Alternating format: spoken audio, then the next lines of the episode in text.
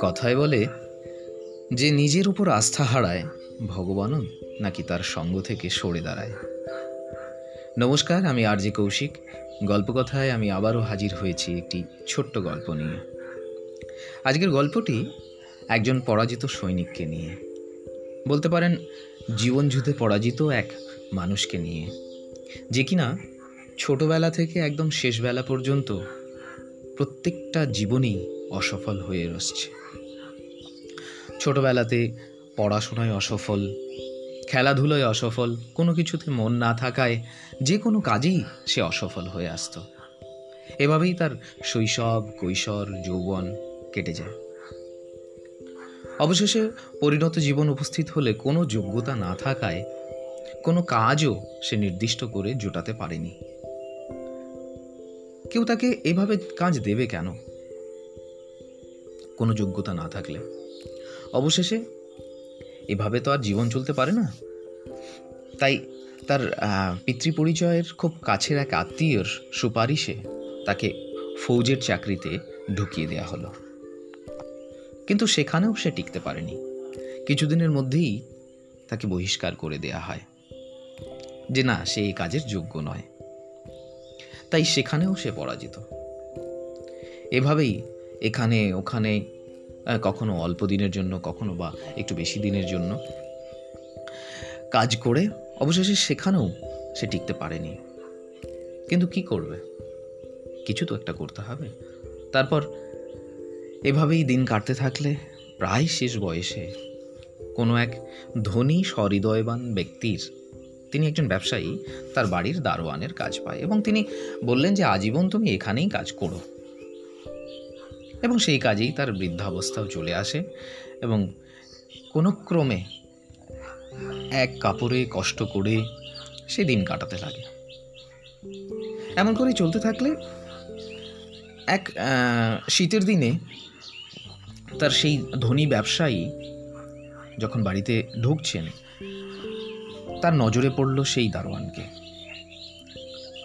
সেই মালিক, ব্যবসায়ী তাকে বৃদ্ধ, জীর্ণ অবস্থায় শীতে কাঁপতে থাকে, এই অবস্থায় দেখে তার কষ্ট হলো এবং সে তাকে পড়ে থাকতে দেখে জিজ্ঞেস করল, সে কেন এভাবে পড়ে আছে? তার কি শীতবস্ত্র নেই বা ইত্যাদি?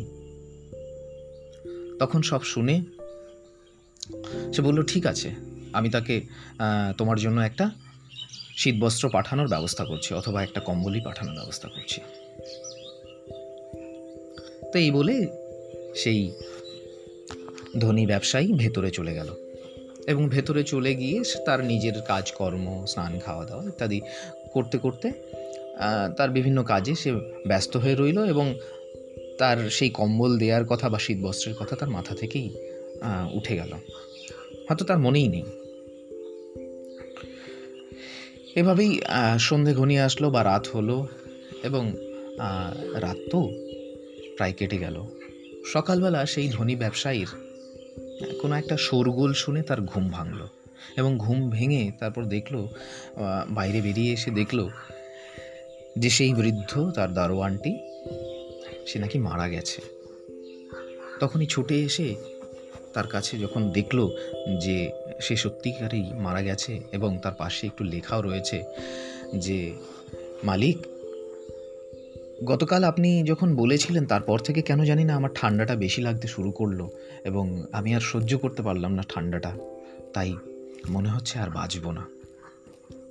এবং এই লেখাটা পড়েই মালিকের মনে অনুতপ্ত হলেন তিনি যে তাকে কেন, কি করে একজন সত্যি তিনি ভালো মানুষ, কি করে কেন ভুলে গেলেন?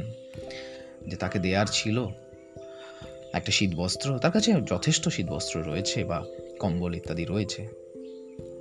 কিন্তু সে দিতে পারল না।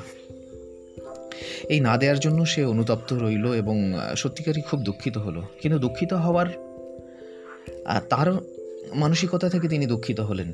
কিন্তু অপর প্রান্তে এই ব্যক্তিটি, যে কিনা এতদিন ধরে এক কাপড়ে এক শীত বস্ত্র তার সেই যে পরনের কাপড়টি ছিল সেটা পরেই সেই শীতের রাতগুলো কাটাতেন। কিন্তু আজকে হঠাৎ করে সে আর সেই শীতটাকে সহ্য করতে পারল না। কেন? কেননা তার মনে হয়েছিল এই তো কম্বল বা কোনো শীতবস্ত্র আসবে। তাই তার প্রতি প্রায় যেন নির্ভর হয়ে পড়েছিল এবং সেই নির্ভরতাই তাকে যেন মৃত্যুর পথে ঠেলে দেয়। বন্ধুরা, ঠিক একই রকম আমরাও আমাদের জীবনে অন্যের প্রতি কখনো কখনো নির্ভরশীল হয়ে পড়ি। এতটাই নির্ভরশীল হয়ে পড়ি যেন পরশ্রী কাতরতা আমাদেরকে জড়িয়ে ধরে। এবং সেখান থেকেই আমাদের মনোবল, আমাদের আত্মবিশ্বাস, আমাদের নিজেদের আস্থা, সে সমস্ত কিছু আমরা হারিয়ে ফেলি। এবং সেই আস্থা বা আত্মবিশ্বাস হারানোর ফলে আমাদের সমস্ত দুর্বলতা জাকিয়ে ধরে এবং আমরা যে কোনো কাজে তখন পরাজয়ের দিশা দেখতে পারি। এবং সেটাই আমাদের পরাজয়ের কারণ হয়ে দাঁড়ায়। তাই এই ছোট্ট ঘটনা, এই ছোট্ট গল্প আমাদের অনেক কিছু শেখায়।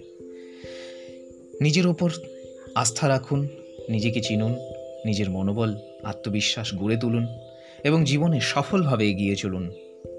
মনে রাখবেন, গল্পকথায় যদি কিছু ভালো শুনে থাকেন, তাহলে আপনি আমায় শুনছেন। তাই শুনতে থাকুন আমার এফ এম আর যে কৌশিকের সঙ্গে। ততক্ষণ পর্যন্ত ভালো থাকুন, সুস্থ থাকুন। ধন্যবাদ।